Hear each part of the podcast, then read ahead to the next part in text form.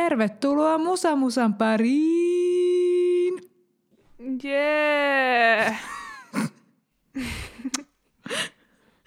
Toi oli tämmönen, tämmönen, sä oot huvipuistossa ja sit se laite olikin pettymys. Sit sä huudat siellä huipulla, että jee! Että äiti saa kumminkin kivan kuvan siitä, että on Mä hauskaa. voin kertoa sulle, mä voin kertoa tällä podcastissa, että minkälainen sä olit viime kesänä Power Parkissa, kun mentiin Hei, rajumpiin Ei, se oli laitteisiin. oikeasti, mä en muista se laitteen nimeä, mutta se oli oikeasti pelottava. Eli kids don't do it, älkää menkö huvipuistoihin, koska oikeasti nuo laitteet on nykyään aika kauheita. Sä olit siinä laitteessa, siis se on tyyli se Power Park, se hurjin, en mä tiedä, googlettakaa mikä sen nimi on. Niin, Google siinä- siinä sä- Power Park hurjin. laite. niin siinä sä tyyli huusit jotain, että No mä en viitsi nyt kaikkia sanoa, mutta se huusit tyyli siihen tyyli, että se on niinku niiden työntekijöiden vika, että sä oot siellä kyydissä. Enkä huu. No, en, mä, en mä muista, mitä mä huusin. Ja jos Sun me oli joku- tässä se, että mitä, että, tai se- se, että jos ei saa kertoa, mitä kirosanoja mä huusin, niin me ei voida hirveästi puhua siitä, että mitä mä huusin, koska mä huusin hävyttömyyksiä siellä korkeuksissa, koska sitä ihmiset tekee silloin, kun pelottaa niiden hengen edestä. Sorry. Paitsi että, paitsi, että sun vieressä istui joku ehkä 12V, joka oli mennyt varmaan kymmenen kertaa sille raidilla, ja se oli lähinnä kauhistunut enemmän susta No mut hei, kuin laitteesta. Joo, voi olla, että oli liian nuorta kuuntelijakunta aina vieressä, mutta hei, jos, mistä ne sitten kuulis ne? Et kuulee semmoisen semi-vastuulliselta nuorelta aikuiselta hit nämä kirosanat suusta, niin oppii elämästä ja kaikesta siihen liittyvästä. Se oli kyllä oikeasti aika kuumottava laite, että ei siinä, mulla meni ihan vatsa sekaisin. Tämä ei tainnut olla tämä viime kesän huvipuistomuistelmat podcasti. Voidaan myöskin semmoinen perustaa, jos kysyntää on. Ja sitten voidaan taas mennä uuteen podcastiin vinkumaan kaupallisia yhteistyötä vaikka Power Parkin kanssa. Joo, Mutta tota, ok. me olemme tosiaan Musa, Musa podcasti, musiikkiaiheinen ajankohtaisohjelma, mitä sä, jos, Kyllä. mitä sä heitit jossain vaiheessa, että ajankohtaisohjelma, jossa keskustellaan 70-luvun musiikista. Eli me Joo. ollaan ainoastaan vaan puoli vuosisataa myöhässä kaikista ajankohtaisista tapahtumista. Mutta hei, mä oon yrittänyt parantaa nyt tätä mun boomeriutta, mistä sä jaksat koko ajan muistuttaa tässä ohjelmassa, että mä en tiedä mistään nykymusiikista yhtään mitään, koska mä oon nyt kattonut Grammyt Yle Areenasta, pysty katsomaan ne. Ja mä tiedän nyt enemmän varmaan nykymusiikin tilanteesta kuin sinä. Ja onko se siellä Grammeissa sit sullekin palkinnon siitä, että vuoden vähiten boomeri? Tai siis se oli palkinto oli vu- vuoden, vuoden uudelleen syntyneelle boomerille. Eli siis susta tuli uudestaan boomeri. Ei vaan, kato kun mä valaistuin. Okei, okay. no mutta hei onneksi olkoon. joo, ei mitään, kiitti vaan. Mutta joo, siis katoin Grammyt ja siellä oli, siellä oli paljon artisteja, joita mä en tiedä, mutta Okei, voin ei vahvista nyt. sitä, että sä et olisi niin boomeri enää. S- Siellä oli, siellä oli sellainen räppäri esiintymässä kuin The Baby. Okei, mä en Ja- ole koskaan kuullut hänestä. Jep, ja väheksymättä siis The Babyn musiikillisia saavutuksia, jotka ovat niin kuin aivan käsittämättömiä verrattuna esimerkiksi minun saavutuksiini. Mutta The Baby, kuka antaa räppärin nimeksi The Baby?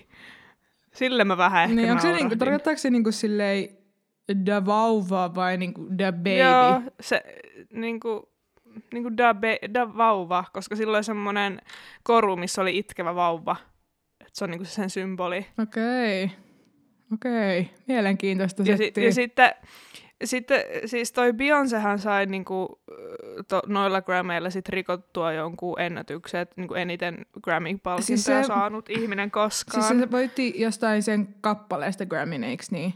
Öö, taisi voittaa omastakin kappaleestaan, joo, mutta sitten se sai myös, kun se oli tuottamassa tälle yhdelle toiselle naisräppärille. Mä niinku, oliko se niinku mukana tekemästä biisiä jopa niinku ihan mukana tiedätkö, laulamassa siinä. Mutta ota nyt, kun tääkin on tällainen niinku kunnon rap-artistin nimiä hävettää nyt, kun en mä, oliko se joku Megan Stallion? Megan Thee Stallion. Joo, just se. Niin sellaisella biisillä kuin Savage, niin siinä, se on niinku Beyoncén Okei. Kun sitä jotenkin, oltiin viest, sitä viestittiin jotenkin lehdistössä tosi epäselvästi, että missä se Beyoncé ne Grammyt sai, kun vaan tiiäks, uutisoitiin, että se on nyt niinku eniten Grammyä voittanut nai, naisartisti.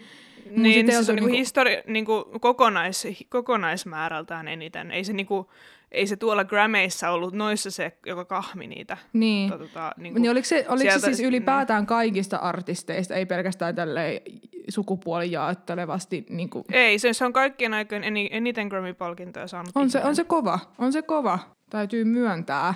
Sitten siellä oli... Niin, sitten siellä oli tää... Ootas nyt tää Dua Lipa. Niin silloin oli aika cool esitys. Tai että se oli ihan niin kuin, siistiä ja katsottavaa. Tai siis se koko niin kuin, ohjelma, mä en ole ikinä aikaisemmin katsonut Grammyä ja nyt mua hävettää myöntää tätä täällä. Mutta pääsääntöisesti niin kuin, mä en ole sen takia katsonut ne, koska mua ehkä hirveästi kiinnostaa nykymusiikki. Mutta päätinpä nyt katsoa, että mä voin osoittaa teille, että mä tiedän jotakin jostain. Mm, Sitten niin sä oot Lipa, toisen räppärin nimen unohtanut tässä vaiheessa. Joo, no niin, sitten Dua Lipan esitys oli tosi hyvä. Niin, ja sitten toi Billie Eilish voitti siellä kans jonkun palkinnon, joko biisistä tai le- levystä. En mä tiedä, mä en oikein ymmärtänyt, että mikä ero siinä, että voittaa niinku song kategoriasta ja sitten voikka, voittaa record kategoriasta, kun record-kategoria oli kuitenkin irrallinen vielä album-kategoriasta. En, joku en, en kertoa tiedä mulle yhtään. tästä. En, en Niin. yhtään tiedä. Mut joo, tota, joo, siellä oli Billie Eilish ja sitten sit siellä oli Cardi B, joka esi- esitti ton Wet Ass Pussy kappaleen. Oliko se Ronski-esitys? Oli, oli se aika ronski, tai siis ky- kyllä se niinku, minä nostan hattua, että uskaltaa esiintyä tuolla tavalla, koska en itse uskaltaisi. Joo, Joo, ja olis, olikohan siellä vielä jotain, mistä mä muistaisin mainita? Oliko Harry Styles siellä ainakin? Oli, oli Harry Styles, kyllä. Hänellä oli ainakin Hän hienoja voitti- asuja, semmoisia 70 style vibaisia juttuja, niin hän on sellainen kyllä Joo, tyyli-ikoni. Se, water, se Watermelon Sugar voitti tota, jonkun pal- en mä tiedä, kun siis kaikki voitti jotain, sekin oli joku ehkä vuoden pop tai jotain. En mä, en mä ole varma, siis ku...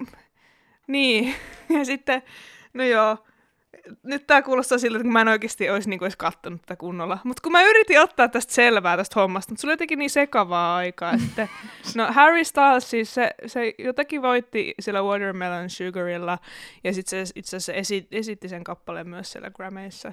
Se varmaan voitti Grammyn. Niin, siis Grammyin se voitti, mutta mistä kategoriasta? Joo, joo. Just, just kidding, mutta tota, noin niin, no ainakin se, eikö ne ollutkaan Oscarit? tota, nyt ainakin sä osaat nyt luetella joitakin nykyartisteja, jotka löytyvät top hot 100 listalta tällä hetkellä. Mutta mut siis tavallaan niinku, mikä, mikä mun pointti tässä oli, että mä niinku halusin tavallaan niinku tietää, että mitä niinku nykynuoret kuuntelee ja muutkin no, nuoret, no ihmiset ylipäänsä, mitä ne kuuntelee. Mutta sitten samalla myös mä niinku tajusin vaan sellaisen jutun, että niinku, siis ei silleen, että ne biisit olisi jotenkin niinku huono, en mä sitä tarkoita, vaan siis nämä, totta kai nämä tosi kuunnellut ja menestyneet kappaleet on hyviä, koska niin moni ihminen kuuntelee niitä. Mutta sitten jotenkin mä myös tajusin sen, ai niin Taylor Swiftkin voit, muuten voitti siellä jotain. Niin kun sekin julkaisi jossain kolmes minuutissa kaksi albumia. Niin, no mutta anyway, että se niinku enemmän niinku siellä kuitenkin loppujen lopuksi pelataan tuolla niinku liigatasolla sillä, että kuka on niinku tuottanut sen sun biisin. Tai että millä tavalla se on, se, niinku, tu- se on tuotettu. Niin, tuotannoillahan siellä kikkaillaan ja pelataan. Siis ei sillä, että on, onko se biisi jotenkin erityinen. Jos sä ymmärrät, mitä tarkoitan, se biisin rakenne on kaikilla aika lailla niinku sama. Että mennään nopeasti sinne kertsiin, että se tehdään sitten sellainen niinku catchy. Mutta se, että millä tavalla se on tuotettu, että mitkä ne on ne niinku elementit siinä kappaleessa, onko siellä jyt, jytkyttävä basso vai niinku heleää lau... Siis, no, kyllä sä ymmärrät, mitä mä tarkoitan. Niin. Niin, niin tavallaan se on se, millä niinku tuossa liikatasolla pelataan. Niin, että välttämättä ei niinku, että totta kai siellä on ne artistit ja yhtiöt itse edustamassa ja totta kai ne on niinku niiden Mm. mm. kappaleita, mutta ehkä sitten siellä taustalla niinku ehkä myös ne tuotteet ja ne jänskättää, että miten menee, koska niillä on niin iso osa sitä biisin tekemistä. Tai si- niinku, Jep, josta päästäänkin sitten taas oivana aasinsiltana toiseen asiaan, mitä mä nyt katoin eilen, ö, niin kuin ihan puhtaasta mielenkiinnosta, niin tästä Mökkitie Recordsista.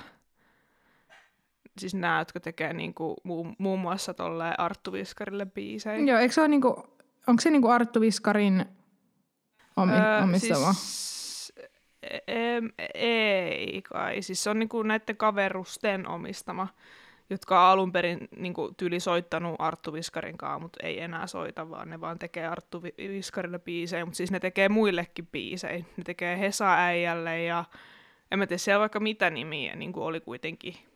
Niin tavallaan niiden pointtina on vaan niin kuin tehdä biisejä ja yrittää myydä niitä niin kuin Mm. artisteille. Ja jos mä ymmärsin jostain niistä keskustelusta oikein, niin yksi, yksi kappale oli menossa Jen- Jenni Vartiaisellekin tyyliin. Tai jostakin Jennistä ne puhuu. Mä jotenkin oletin, että Vartiaisen Jennille, mutta voi olla joku toinenkin Jenni. Mutta siis kuitenkin, että, että siitä mä vaan aloin miettiä sitä, että niinku, että nyky, nykypäivänä se on tota, että on tavallaan sellaisia kappaleiden tekemisen tehtaita, jossa istuu ihmisiä niin kuin päivätöikseen miettimässä, että mikä olisi tämän päivän aihe, josta kirjoittaisin kappaleen, niin sitten ne yrittää myydä niitä muille artisteille esitettäviksi. Tai että se on niin kuin tosi mielenkiintoinen ajattelutapa, johon mun jotenkin pakko myöntää, että mulla on ehkä sitten sellainen vanhan aikana ajattelutapa, että on olemassa ko- kokoonpano tai ihminen, joka haluaa tehdä musiikkia, eli taidetta, ja esittää sitä. Tai että et sit toi mennyt siihen, että sul, sulla ei ehkä itsellä ole sitä kykyä välttämättä koko ajan tehdä hittikappaleita, niin sit sä ulkoistat sen tavallaan tuollaiselle hittikappaletehtaalle, ja sitten ne tekee sulle hittibiisin. Mutta siis se oli jotenkin tosi jännä. Totta kai tuossa on niinku semmoisia ehkä niinku nykyajalle ja nykypäivälle ominaisia juttuja, että jotenkin on ehkä tommosia hittitehtaita, mutta sitten tavallaan niinku, m- millä tavalla ne toisaalta eroaa myöskään siitä vaikka jostakin 70-luvun, 80-luvun meiningistä. Että kyllähän meillä vaikka, musta tuntuu, että ehkä jollakin tapaa myös semmoinen niinku ajatus tekijyydestä on muuttunut musiikkialalla. Että ehkä nyt jotenkin ajatellaan enemmän myös, että sen esittävän artistin – ö, pitäisi olla myös, joka tekee sen biisin, niin kuin sanottaa ja säveltää, mutta kyllähän esimerkiksi on vaikka ollut jotain, ö, vaikka Suomessakin jotain laulajia jo, tai esiintyjiä, jot, jotka ei tee itse niiden kappaleita, että on ollut erikseen säveltäjät ja sanottajat ja sovittajat, jotka on ollut niitä kunnon hitmakereita. Joo, en mä, en mä sitä tarkoita, että ei, ettei olisi ikinä aikaisemmin ollut näin, vaan päinvastoin ainahan tota on tehty, vaan se koko konsepti mun mielestä oli tosi outo, että tässä tämä tyyppi just puhuu, että ai vitsi, että tästä tulee huono päivä, jos mä nyt tänään keksi jotain hyvää biisiä. Silleen, että musta tuntuisi tosi ahdistavalta yrittää jotenkin luovaa työtä tehdä silleen, että mä tuun aamulla kahdeksalta työmaalle ja sitten mä että tänään pitää tehdä biisi ennen kuin mä lähden kotiin. Ja sitten taas seuraavana päivänä tehdä se koko juttu uusiksi. Niin toi on kyllä vähän, että tietenkin toi varmaan osoittaa just sen, että on tosi erilaisia tekijöitä ja tavallaan ne ehkä löytää paikkansa niin kuin musabisneksestä, koska kyllähän myös monille, jotka tekee myös itse musiikkia, niin varmaan kokisi ton a- ajatuksen tosi tota, ahistavana tai stressaavana, koska ö, ketkä oikeasti on välttämättä niin tuottelijaita, että ne niinku, joka päivä pystyisi jonkun hyvän biisiaihion keksimään. Kyllähän biisiaihioita varmasti pystyy keksiä päivittäin, mutta se, että onko ne oikeasti hittimatskuun, niin on eri asia. Ja myöskään, että ei välttämättä aina synny mitään, koska ihan luovuus on sellainen loputon, loputon hana, mistä tulee vaan koko ajan jotakin. Että sitten joskus saattaa olla ajanjakso, että ei tule mitään, ja sitten välillä taas tulee sit ihan ropinalla. Mutta sitten, että siistiähän toi on, jos joku pystyy niinku joka päivä olemaan noin tuottelija ja se keksii hyvää settiä, mutta kuulostaa kyllä aika, aika jännältä. Joo, mutta semmosia, semmosia. Mä oon tänä, tänään ja tällä viikolla kuunnellut, öö, kuuntelin Lana Del Reyn uusimman am- albumin. Sillä tuli nyt se Chemtrails Over the Cl- Country Club. Country Club. Ja tota, tota, öö, en ole vakuuttunut. Mä olisin niinku toivonut, että Norman fucking Rockwellin jälkeen olisi tullut vähän jotain iskevämpää, menevämpää, mutta sieltä tuli vähän semmoista niinku haaleeta taas mun makuun. Joo, oli se vähän kädenlämpöistä. Et siis hienoja kappaleita ja kivoja sanotuksia, mutta semmoista niinku, että miksi kaiken pitää olla niin hempeetä nyt? Kaikki on niin hempeetä ja herkkää ja pientä ja semmoista hentoa jotenkin niinku, jotenkin kaipaisi vähän niinku enemmän semmoista ravistelevampaa teo- meininkiä. Mun teoria on se, että siis sillä on tällä hetkellä se, sen runovaihe, ja itse asiassa tällä hetkellä ton levyn tarkoitus ei ollut esitellä sitä musiikkia, vaan sitä sen sanoituksellista niin kuin puolta. että se on ehkä nyt se tavallaan se, mitä se haluaa tällä hetkellä tehdä. Tavallaan niin kuin lausuttuja runoja vähän semmoisessa musiikillisemmassa muodossa toteuttaa. Niin, se on kyllähän totta, mutta sitten mua vähän ärsyttää myös sit se, että kun sillä selkeästi on toi vaihe, mutta sitten sitten jotenkin se, ehkä se lausunta ei niissä kappaleissa ole kummiskaan niin selkeätä, tai että jotenkin tuotaan sitä lyrikkaa jollakin tapaa kummiskaan erityisesti esille, että sitten se vähän niin kuin puuroutuu sinne musiikkiin ja niistä ei saa selvää, mutta silti ne sanotukset on muka keskiössä. Niin mun mielestä on jotenkin vähän, että miksei vaikka mieluummin sitten tehtäisiin ihan selkeästi jotain semmoista vielä enemmän spoken word-tyylistä, missä oikeasti niinku keskityttäisiin siihen, että saahan ihmiset näistä sanotuksista selvää ja nämä on oikeasti niinku kunnolla esillä. Tai sitten vaan jätettäisiin se musiikki sieltä pois ja tehtäisiin vaan runoa ja spoken wordia. Sun täytyy varmaan Lana Del Reyltä kysyä tota itseltä. No mulla on se tuossa tossa odottelemassa, että soittelen hänelle tässä piakkoin ja kysäsen sitten asiasta. No kysäsepä. Kysäse. Jees, mutta mitäs meillä on tällä viikolla? Meillä on pitkästä aikaa tarinoita lyriikoiden takaa part... Mitähän mä nyt sanoisin? Moneskohan partti tää on? Olis, olisiko tää part neljä? Tää on ehkä neljä.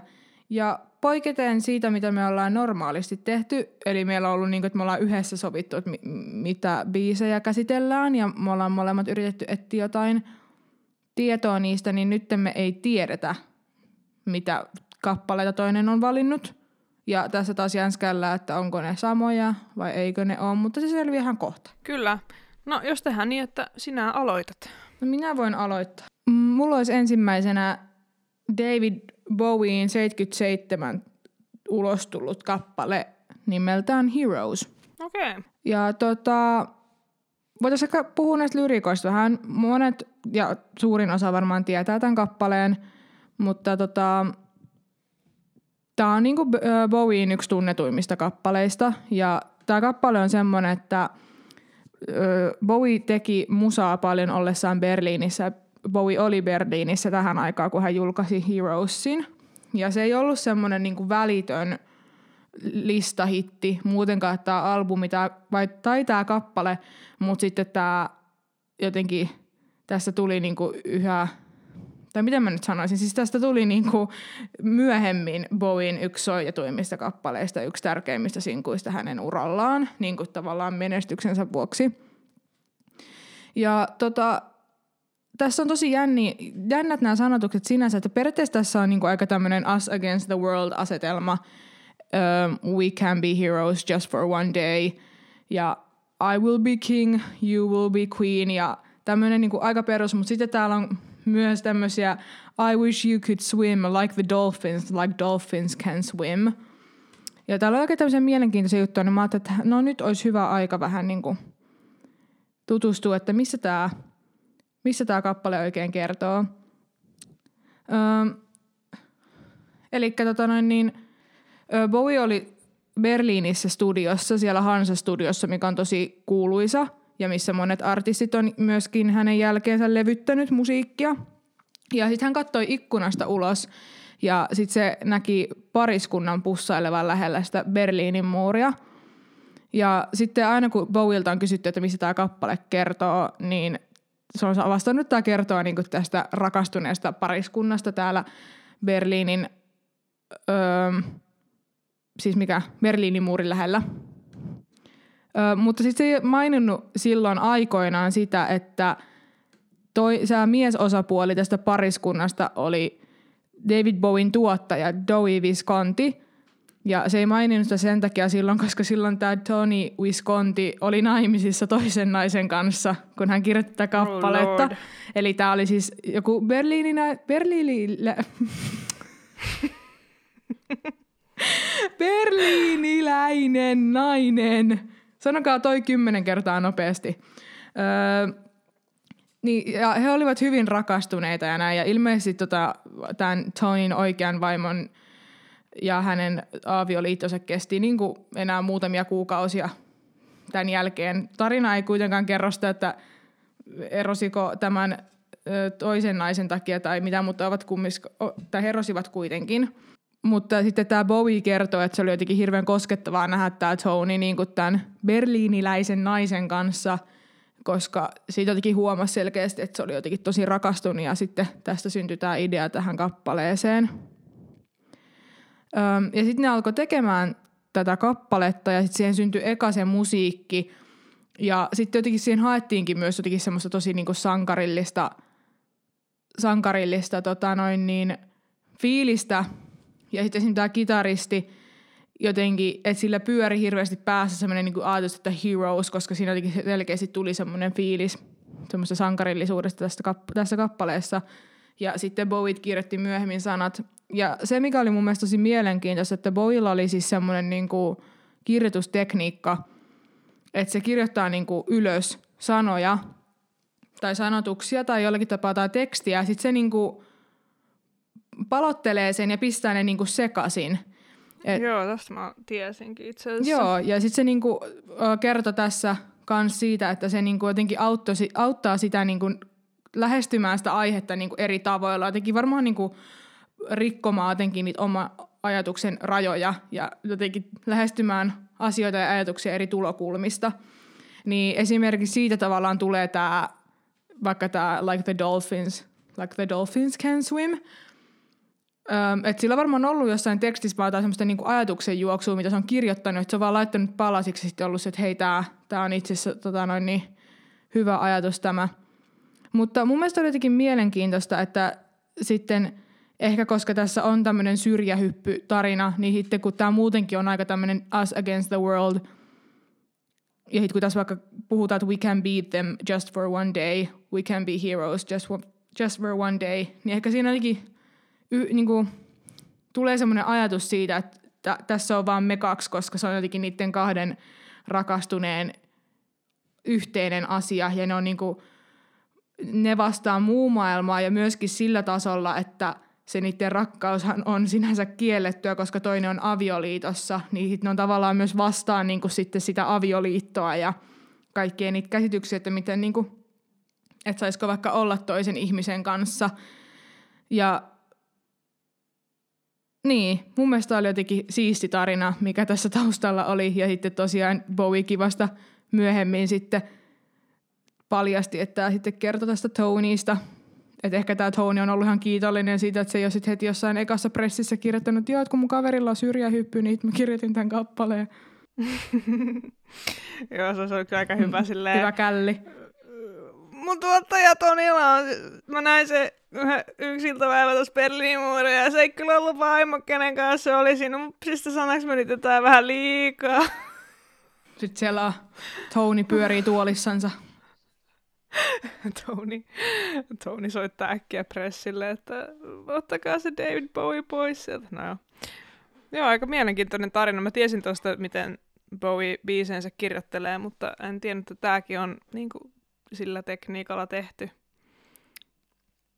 Mutta siis just toi Like the Dolphins Swim, niin voi olla, että siinä ei ole oikeasti edes mitään järkeä, koska mä ymmärsin ainakin jossakin vanhassa, tai jossain dokkarissa, missä oli vanhoja videoklippejä Bowieista, niin se just on jonkun kahvipöydän äärellä ja sitten se niinku rakentelee tavallaan niistä lappupalasista niin uudelleen sanotusta, mitä se on niin kuin leikellyt irti, niin sitten se vaan on siinä sille, että ei tässä välttämättä tarvitse olla mitään järkeä. Mun mielestä tämä vaan sopii tähän. Mun mielestä tämä on niin kuin, jotenkin ehkä mä olin san, niin kuin snadisti pettynyt, koska mä olisin toivonut, että mä olisin löytänyt jonkun tosi siistin niin kuin merkityksen niin kuin tolle. Mutta sitten toisaalta mun mielestä on hieno ajatus siitä, että tarviiko välttämättä lyriikoiden olla niin järkeviä aina. Tai jotenkin niin kuin sitten, että sekin voi myöskin olla vaan semmoista niin kuin uuden kokeilu ja leikittelyä sillä kielellä. Ja vaikka se ei, jotenkin ehkä toi ei sovi jollakin tapaa ehkä siihen kontekstiin, mutta se voi jotenkin herätellä ihmisten mielissä tai semmoisia ajatuksia, että sitten sä jotenkin alat niin kuin, se laajentaa sun tajuntaa without the drugs. Mielenkiintoista. Kiva, että kerroit minulle tämän. Voisinkin sitten minä vuorostani jatkaa sellaisella yhtyeellä kuin äh, Jefferson Airplane.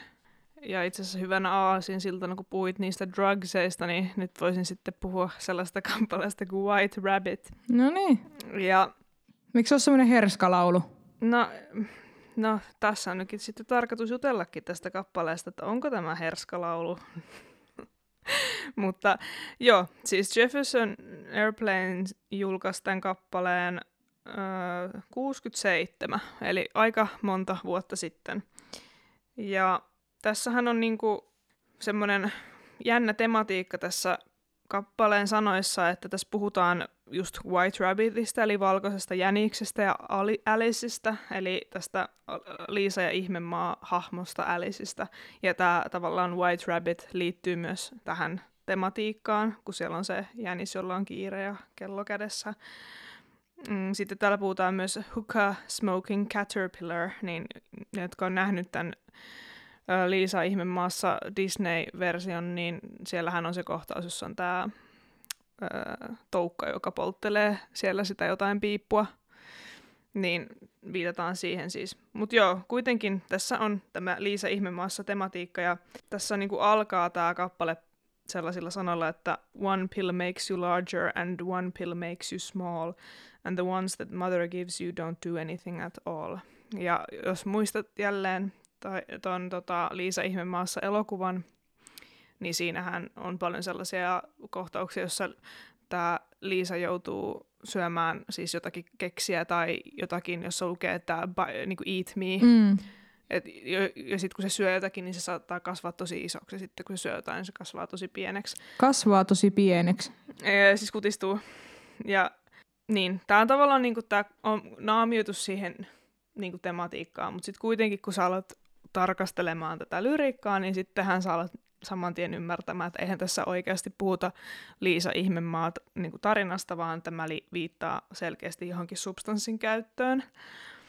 Ja tota, tässä periaatteessa niin kuin, tämä koko kappale on sitä, että, että tässä kuvaillaan just sitä niin kuin, jonkun substanssin käyttöä ja miten ihminen muuttuu siinä, siinä sitä substanssia käyttäessään, mutta sitten samalla kuitenkin halutaan loppu, lopuksi todeta jotenkin, että feed your head, että mitä se tarkoittaa, että haluuko tämä Jefferson Airplane nyt todeta meille, että itse asiassa tämä niin kuin substanssin tai no, huumeiden käyttö on jotenkin sellaista niin kuin mielen ruokintaa ja jotenkin halu, haluuko nämä niin kuin näyttää, että se on sellaista alitajunnan laajentamista ja sitten jotenkin sitä kautta ruokit omaa niin kuin ajattelutapaasi.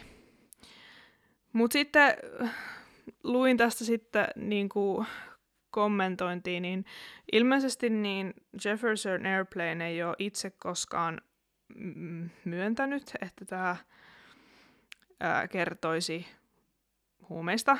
Ja sitten täällä esim. kommenttikentässä sitten tämmöisellä sivulla, missä tätä kappaletta on aika moni, moni satainen joukko analysoinut, niin yksi on sitä mieltä, että oikeasti, oikeasti tämä kappale kertoisi Vietnamin sodasta.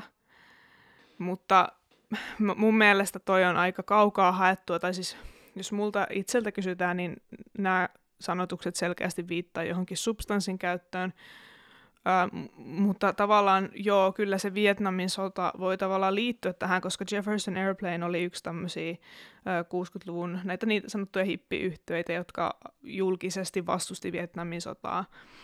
Ja itse asiassa yksi Vietnamin sodan sivutuotteita oli nämä uh, veteraanit, jotka siellä Vietnamissa ollessaan niin alkoi väärinkäyttää erilaisia huumeita, pääsääntöisesti vissiin heroiinia. Ja tota, sitten kun ne tuli takaisin sieltä Vietnamista ää, Yhdysvaltoihin, niin tosi moni niistä oli aika niin huumeriippuvaisia ja narkomaanejakin. Ja Yhdysvalloissa oli sitten siihen aikaan aika paha, paha huumeongelma, jota tämä Richard Nixon alkoi ajaa sitten sellaisella war against drugs-politiikalla. Ää, aika rajuakin sellaista.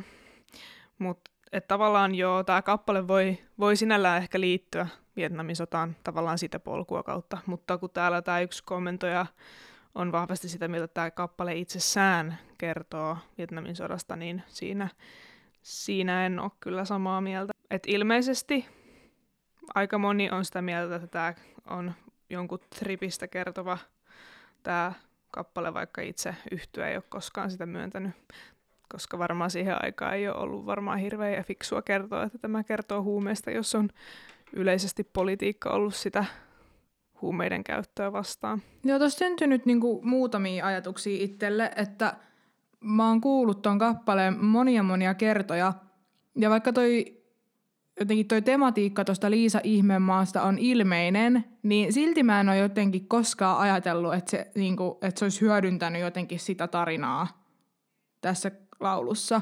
Koska siinä on niin selkeä jotenkin se semmoinen huumeisuus siinä kappaleessa.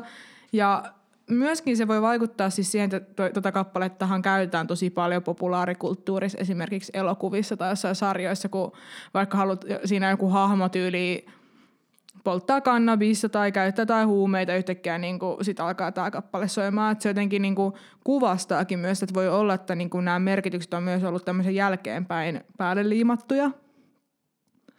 Mutta mut mun mielestä se on hyvin, hyvin todennäköistä, että tämä kertoo nimenomaan niin kuin jostain tripistä tai jostain kaman käytöstä, koska öö, tähän aikaan, kun tämä kappale on tullut, eli sille 60-luvun loppupuolella, niin hippiliike eli vahvana. Ja hippiliikkeeseen hän kuului hyvin vahvasti siis tota noin, niin huumeiden käyttö, varsinkin niin kuin LSD ja just semmoinen niin tajunnan laajentaminen, koska se kuuluu muutenkin jotenkin semmoiseen niin ideologiaan semmoisesta jotenkin niin kuin, no, niin kuin tajunnan laajentamisesta ja josta, niin kuin esoteerisuudesta ja jotenkin semmoisesta, niin että yritetään avartaa mieltä ja jotenkin kaikkea kosmista ja siis se, semmoista meininkiä ja jotenkin en, en mä tiedä, mun mielestä jotenkin se on ihan selkeää, että koska se on todennäköisesti kuulunut myös vahvasti niin kuin Jefferson, Jefferson Airplanein niin kuin ideologiaan, muutenkin kaikki se, mitä hippi-ideologialla oli, niin kuin, tai mitä se piti sisällään, niin ehkä se vaan niin kuin on sitten ollut semmoista, että ei ole järkeä ehkä kuuluttaa kaikille, että hei me tehtiin kappale, joka kertoo kaman käytöstä tai jostain huumeiden niin kuin, vaikutuksista ihmismieleen. Niin, niin ehkä, ehkä mä niin itse ajattelisin aseen näin, että vaikka se olisi ehkä tullut tämä biisi, niin kuin lyriika, tai nämä lyriikat olisi tullut mulle mieleen vaikka just jossain tripissä, niin sen jälkeen, kun mä olisin tavallaan saanut tuollaisen tekstin ulos, niin ensinnäkin onhan toi tosi niin kuin, jotenkin hienosti kirjoitettu, että miksi mä niin kuin, haluaisin päälle liimata suoraan, että tämä muuten kertoo tästä, kun siitä hävii koko mystiikka. Niin. Siitä kappaleesta. Niin kuin, mitä sitten? Tavallaan sen takia tämä onkin paljon niin kuin, varmaan enemmän aikaansa elänyt tämä kappale, koska tässä ei ole paljastettu, mistä tämä oikeasti kertoo, vaikka se periaatteessa voisi ajatella olevan ilmeistä. Niin, no tää, sittenhän päästään tietenkin siihen, että, että sehän on aina parempi, jos ihmiset voi itse, tai jotenkin, että ne sanotukset jätetään sen verran auki, että ihmiset voi niinku itse tavallaan valita, että missä se heille kertoo. Ja sitten päästään se, että miksi me ollaan täällä tekemässä tämmöistä jaksoa, missä yritetään selvittää, että mikä näiden lyriikoiden takana oikein on. Mutta siis niin kuin ehkä kumminkin hienosti, vaikka mä jotenkin itse koen, se on hirveän selkeää, että tässä puhutaan huumeiden käytöstä, niin kyllä sä oikeassa siinä, että ehkä se ei kumminkaan ole niin semmoista ilmiselvää. Tässä kappaleessa on hienosti, on ehkä jotenkin kiertää semmoisen niin kuin the obvious. Öm, Okei, mulla olisi tota noin, niin seuraavaksi täällä ö, yhtyeen Fleetwood Mac Rhiannon kappale. Ja tää oli jotenkin ihan super mielenkiintoinen tota noin, niin tää tarina tässä. Ja ö, Rhiannon on siis Fleetwood Macin kappale, joka tuli tuli albumilta, kun siis on albumilta Fleetwood Mac, joka on julkaistu, onko se 76 vai milloin on tämä ST-albumi julkaistu. Tota no, niin tämä inspiraatio tässä on ollut Stevie Nicksille, ja Stevie Nicks on sitten itse kirjoittanut nämä sanat tähän, niin öö, semmoinen niinku, öö, vanha magia, ja tämä tarina tähän tulee niin kuin, kansantarusta, mutta mä menen siihen ihan kohta. Tässäkin on mielenkiintoinen tämä tarina, että miten niin kuin Stevie Nicks on kirjoittanut tämän. Tässä ö, artikkelissa, missä kerrotaan tässä tarinassa, niin puhutaan semmoista kuin bibliomansi, ja mä en tiedä, miten se suomennetaan, bibliomansia, mä, mä, mä en tiedä. Mutta se pointti siinä siis on se, että sä ö, otat randomilla jonkun kirjan, ja sit sä avaat sieltä vain jonkun sivun, ihan tälleen, että valitse sivua, vaan se, mikä niinku tavallaan aukeaa sit kirjasta. Ja lauseen, ensimmäisen lauseen ensimmäinen sana jotenkin ennustaa sun tulevaisuuden, tai antaa sulle jonkunnäköisen ennustuksen. Ei vitsi, meidän pakko kokeilla tätä nyt. Mä mietin nyt ihan livenä samaa, tässä podissa. mä mietin ihan samaa, mä mietin ihan samaa. Valitsit sä kirjan, valitsenko mä? Mä valitsen ota. Miksi mut tuli tähän mun Zoom-meetingiin playing some music? kun mä aloin huutaa. Mutta hei, jos joku tietää, miten bibliomansi suomennetaan, niin laittakaa viestiä. Hit me Okei, up. okay, eli mulla on täällä nyt, pitä, pitääkö mun kertoa, mikä kirja tää on? Mm, kerro jälkeenpäin. Okei, okay. eli miten mun piti siis avata eka sivu, eka Ei sana? vaan siis ihan randomilla. Niin teet vaikka silleen, että Randomilla niin joku. avaat, niin laitat sen kirjan vaikka tälleen, sitten vähän niin kuin se aukeaa melkein itsestään, niin katsot niin vaan ihan randomilla, mikä sivu sieltä tulee. Okei, okay, ja eka sana, mikä näkyy. Niin ensimmäisen lauseen eka sana, niin olettaisiin, että se tarkoittaa... Ensimmäisen lauseen Niin, että jos siinä on jäänyt joku, va, joku lause vajaaksi, niin uskon, että sun pitää tavallaan aloittaa niin ensimmäisestä lauseesta ja ensimmäinen sana. Mut siis oikeasti yksi sana vaan. Joo. No, sit se on mulla since. Sense. Eli niin kuin si, Sinse. siitä asti, tai miten se... Niin. Okei, okay, that Niin. was boring. Niin, ihan helvetin boring. Nyt mä ennustan sulle. Okei. Okay. While. Hei. Eli siitä asti ja sillä välin. Kyllä. Eli onks nää nyt oikeasti meidän ennustukset? Joo, mikä se kirja Mulla on oli? niinku siitä asti ja sulla on sillä välin. Tää oli My Life Bill Clinton. Ei, et sä et voi valita tommosta kirjaa. Jos Stevie Nicksilläkin oli siis joku kelttiläinen kansantarukirja, niin sulla ei voi olla Bill Clintonin elämä. Vähetsyt sä Bill Clinton? No ei, jos siellä lukee pelkästään While ja Sense. Since. Oh, no mutta anyway, Stevie Nicksiltä tämä tarina oli vähän mielenkiintoisempi, koska muuten Rihanna olisi aika tylsä laulu. Um, no tässä saa siis sanoa, että se oli vaan joku, joku paperikantinen kirja tai tämmöinen pokkarikirja, joka jonkun kämpillä vaan, joka oli sohvalla. Et se vaan otti sen kirjan ja sit se tota noin niin, öö, sen kirjan nimi oli siis Triad, jonka oli kirjoittanut Mary Leader. Ja tää, tässä, tää, tässä tarinassa on siis tyttö, jonka nimi on Rhiannon. Ja se kertoo, että niinku, tai siis tämä Rhiannon tulee noidutuksia, ja sit se kertoo siitä. Ja ilmeisesti kun Stevie Nicks teki tämän jutun, ja sitten ensimmäinen sana oli Rhiannon, ja sitten se ö, meni pianon ääreen ja alkoi sitten tapailemaan tätä laulua. Öm, ei tässä on tosiaan Siis hauska... onko se, onko se myös kirjoittanut tämän biisi? Joo, siis, siis Stevie Nicks on kirjoittanut tämän. Siis lyriikat ja säveltänyt. Joo, näin mä ymmärsin. Voi olla siis, että kun Lindsey Buckingham ja Stevie Nicks oli siinä vaiheessa niin kuin yhdessä, myös musiikillisesti kuin romanttisesti, niin voi olla tässä niin kuin oli semmoista, että yhdessä teki jotakin, mutta ainakin tämän jutun mukaan tämä antaa kuvan siitä, että niin kuin, ö, Stevie olisi ollut se päätyyppi tämän kappaleen takana.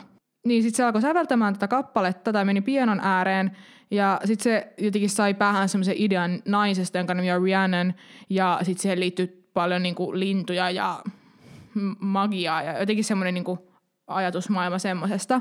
Ja sitten tässä siis hauskaa on se, että tämä Rhiannon on ilmeisesti niin kuin semmoinen hahmo welsiläisestä niin kuin kansantarusta tai mytologiasta, The Mabinogion, missä siis on tämmöinen Rhiannon, joka niin kuin on tämmöinen jumalatar tai tämmöinen, ja joka niin kuin luo lintuja ja kaikkea tämmöistä. Tähän niin kuin sattumoisin liittyykin myös paljon tämmöisiä ajatuksia kuin mitä Stevillä oli siinä, kun se alkoi tätä kappaletta kirjoittamaan. Ja sitten tässä mytologiassa tämä Rhiannon on semmoinen, joka saapuu silloin paikalle, kun joku ihminen on niin kuin vaarassa.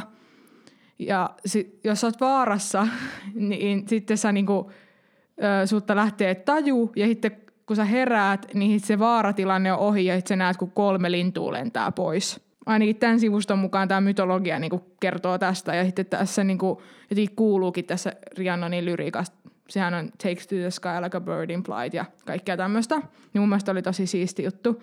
Ja siis tämän jutun mukaan Stevillä ei ollut mitään niinku tietoa, että tässä oli tämmöinen mytologia niinku tämän, tämän takana. Että olisi niinku sattumaa, tai ainakin Stevie on itse näin sanonut. Mun mielestä kuulostaa aika us, niinku uskomattomalta, että jos siellä niinku, niin. Toki jos se sitten niinku, tässä kävi sitten silleen, että jos tämä kirja, joka oli tarina tämän mytologian pohjalta ja se kertoo jostain tytöstä, joka niin kuin, tulee noidutuksia, tässä on jotakin lentämistä ja lintuja tälleen, niin totta kai niin kuin sit se varmaan tuli se ajatus sieltä.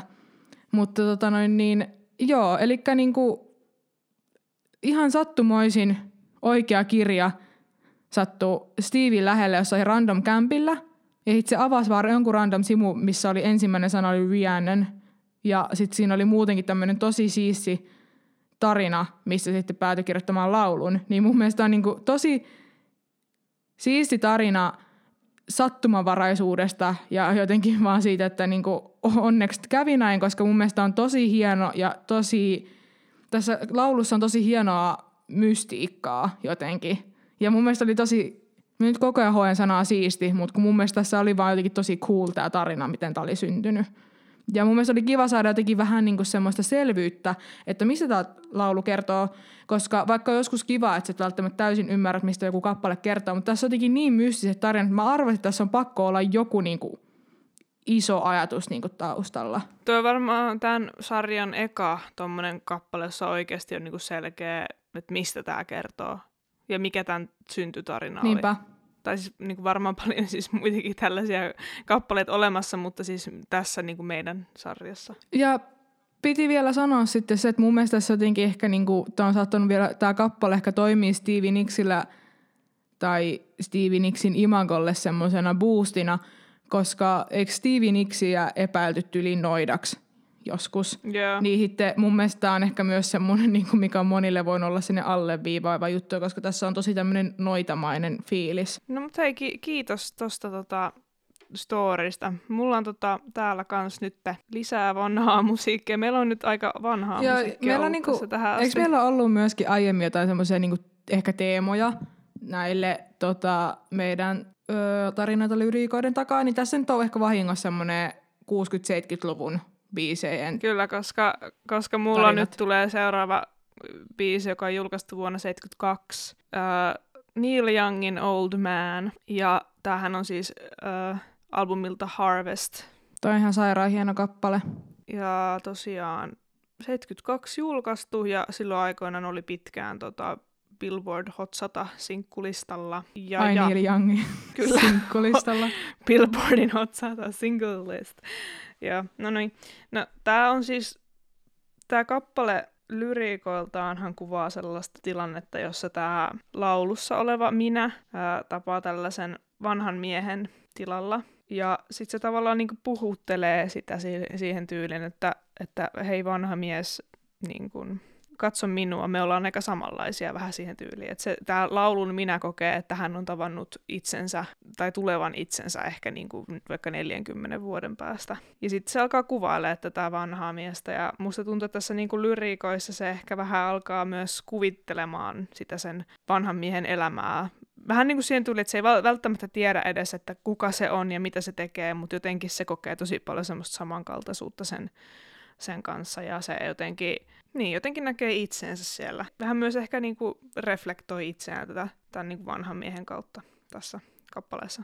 Kauniit lyrikat, mutta tarinahan tässä on se, että ö, siihen aikaan, kun Neil Young vähän niin kuin breikkas tuossa 70-luvulla, ja itse asiassa tämä Harvest-levy taitaa olla sen, niin kuin sen The-albumi, mikä oikeasti teki sen läpimurron sille, niin sitten No siis ennen sitä kuitenkin se oli jo niin kuin, tehnyt musiikilla aika paljon rahaa ja se päätti sitten sillä rahalla ostaa semmoisen vanhan tilan tuolta no- Northern Californiasta ja se osti sen 350 000 dollarilla, mikä on varmaan 70-luvulla ollut ihan todella paljon rahaa.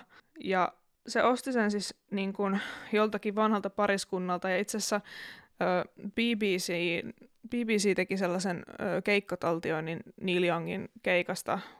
Se on yli vuodelta, tämä Old Man-kappale on tullut 72, niin olisikohan se, se BBCn taltiointi tyylin 73 tai 74. Anyway, YouTubesta löytyy tosi hyvä keikka, mä oon kattonut se itse monta kertaa, niin siinä ennen kuin se alkaa soittaa tätä Old Man-kappaletta, niin se kertoo, kertoo itse asiassa, että miten tämä kappale syntyi sille aika nopeasti, mutta se, siinä se mainitsee, että se osti sen kahdelta lakimieheltä, mutta kuitenkin joltakin vanhalta pariskunnalta. Oikeastaan niin kuin, tavallaan tässä ei tarinassa ei sinällään ole sen kummallisempaa ö, mystiikkaa kuin se, että, että tämä kappale kertoo ihmisistä, jotka ennen omisti sen tilan, jonka se osti, ja sitten se tavallaan kuvittelee ne edelleen sinne siinä kappaleessa ja sitä kautta sitten purkaa omaa elämänsä. Mutta joo, ei sen kummempaa mystiikkaa tässä. Okei. Okay. Täytyy sanoa, että mulla on sellainen slight disappointment. No siis mullakin oli vähän, koska mä ajattelin, että tässä on jotenkin vähän niin kuin enemmän, mutta niin, se osti maatilan ja sitten se kertoo niistä siinä kappaleessa. No niin. Good for Neil. Mutta siis tää on tosi hyvä kappale, ei siinä. On, on. Ja suosittelen tosiaankin katsoa sen BBCn taltioiman keikan silloin 70-luvulta YouTubesta vaikka. No mutta siinä tarina tällä kertaa meidän 60-70-luvun teemajaksosta. Kyllä, opittiin se, että David Bowie meinasi paljastaa sen tuottajan salasuhteen ja sitten opittiin se, että, että Jefferson Airplane todennäköisesti käytti huumeita. Joo, yllättyneet kädet ylös. Joo, sitten me opittiin myös se, että Stevie Nicks onkin oikeasti noita. kyllä, ja sitten me myös opittiin se, että Neil Young osti maatilan 70-luvulla. Ja kirjoitti siitä laulun, jossa ei ollut mitään sen kummempaa takana. ne, ne. No mutta tota, hienoja kappaleita ja hienoja ja vähemmän hienoja tarinoina niiden takana. ne. Ne, jotenkin ehkä sitten kuitenkin itseä kiinnostaa enemmän se, ne tarinat, missä ehkä muut ihmiset spekuloi, että mistä ne kappaleet voi kertoa. Kun jotenkin mä ajattelin, että, että se olisi niinku siistiä, että saisi tietää, että mistä se kappale kertoo. Mutta sitten kun sä saat, saatkin niinku tietää, mit, mistä se kertoo, vaikka joku noinkin arkinen asia, että jostain maatilaukosta kertoo joku kappale, niin tavallaan se, ehkä sitten se niin kuin ei olekaan enää niin siistiä jotenkin. Ehkä me voitaisiin ensi kerralla tehdä vähän semmoinen, että me voitaisiin tuoda nämä kappaleet tälleen samalla tavalla tähän jaksoon, mutta silleen, että toinen kerrottaisi, mitkä kappaleet ne on, mutta se, joka kuulee sitten sen tarinan, niin se pitäisi eka kertoa, että missä se ajattelee, että tämä kappale kertoo, ja sitten se voisi jotenkin analysoida sitä sitten vastata, että no hei kuule, tämä olikin näin tylsä juttu, tai näinkin hieno juttu. Että ehkä me voidaan kokeilla sitten semmoista, niin me saataisiin niin kuin molempia ulottuvuuksia esille sitten tässä analyysissä. Joo, tehdään näin. Mä haluaisin tähän loppuun nyt muistuttaa jälleen kerran meidän kuuntelijoita siitä, että me otetaan edelleen vastaan vinkkejä teidän omasta musiikista tai teidän ystävien musiikista. Ja itse asiassa meidän seuraava jakso voisi ehkä olla tähän marginaalimusiikkiin liittyvä jakso jälleen. Kyllä, ehkä part kolmosta pukkaa, ehkä ei. Niin, mutta se riippuu ihan teistä, joten ilmiantakaa nyt sitä musiikkia, mitä me voitaisiin täällä käsitellä. Niin. Sille semi-passiivis-aggressiivisesti. Semi, semi, mutta ei kuitenkaan sille tosi nätisti Niin. kuitenkin. Hei, kiitos ja ö, palaillaan taas musiikin maailmaan. Kyllä, kiitoksia. Kiitos. Hei. Rahana. Hei.